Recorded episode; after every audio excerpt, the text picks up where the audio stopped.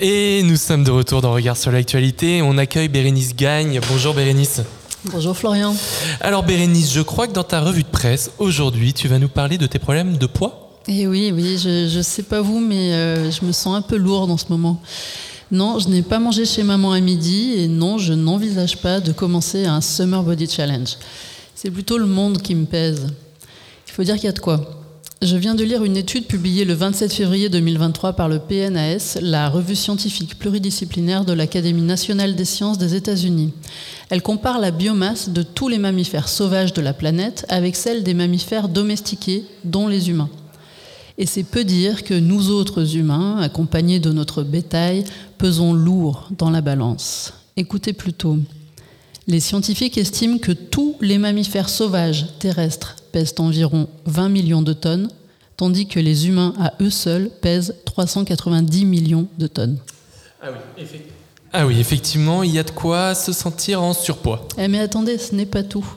Les mammifères que nous avons domestiqués, c'est-à-dire essentiellement le bétail destiné à notre consommation sous forme carnée, lactée, habillée ou chaussée, pèsent quant à eux 630 millions de tonnes.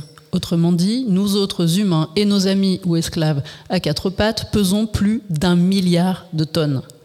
Les mammifères marins sauvages pèsent 40 millions de tonnes, dont la moitié allouée aux baleines.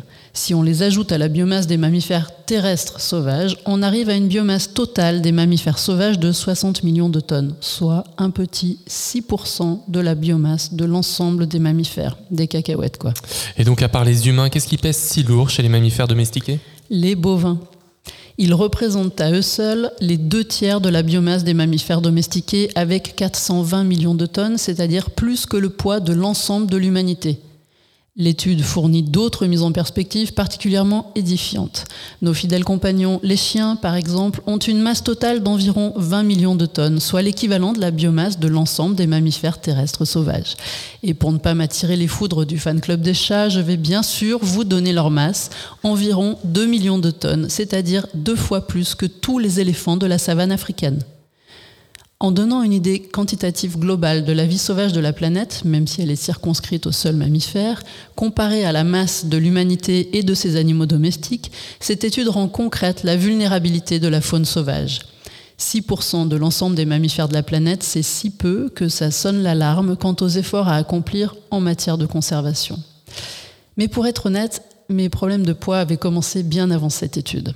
Dès le 9 décembre 2020, j'ai été traumatisée par une publication de Nature démontrant que la masse de tout ce qui est fabriqué par les humains venait de dépasser la biomasse de l'ensemble du vivant, humain inclus.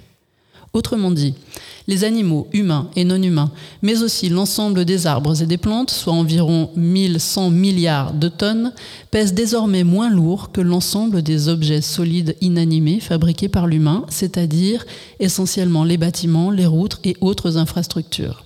En 1900, cette masse anthropique ne représentait que 3% de la biomasse, contre 100% aujourd'hui. Le béton à lui seul représente plus de la moitié du poids des œuvres de l'humanité, je crois qu'on peut parler de grosses œuvres ici, faisant du secteur de la construction un poids lourd pour la, pour la planète. Quant au plastique, avec seulement 8 milliards de tonnes, il pèse deux fois plus que l'ensemble des animaux vivants. Pour les auteurs et autrices de l'étude, l'humanité est en train de convertir les dépôts géologiques de surface en constructions socialement utiles, mais avec de larges conséquences pour les habitats naturels, la biodiversité et divers cycles climatiques et biogéochimiques. Cette étude permet certes de mesurer le poids de l'Anthropocène, mais pour Jean-Baptiste Jouffret, chercheur au Stockholm Resilience Center, interrogé par Reporter, elle ne montre pas que tous les humains ne sont pas responsables à égalité de ce poids. Une visualisation géographique d'où se répartit cette masse anthropique serait intéressante. Un article publié le 14 janvier 2021 dans la revue de l'Union géophysique américaine et intitulé Le poids des villes, les effets de l'urbanisation sur le sous-sol de la Terre donne quelques éléments de réponse. Si le niveau des océans monte, les villes, elles, s'enfoncent sous le poids du développement urbain, que ce soit à San Francisco, à Lagos, à Téhéran ou encore à Jakarta. Le pompage des nappes phréatiques, l'érosion et la tectonique des plaques sont les principales causes de l'affaissement du sol. Mais l'impact du bâti urbain est appelé à augmenter avec l'intensification de l'urbanisation. Jakarta, la capitale de l'Indonésie qui va déménager avant d'être submergée, est la ville qui s'enfonce le plus vite dans le monde avec 10 cm par an. Et on termine sur une note plus légère? Oui, bon, même si vous aurez noté que je ne suis pas très douée pour la légèreté, mais réjouissons-nous. L'extractivisme de la sacro-sainte transition écologique pèse 535 fois moins lourd que celui des énergies fossiles. C'est pas léger ça? Le site d'information sur le changement climatique Distilled rapporte ainsi une analyse de l'Agence internationale de l'énergie, IEA.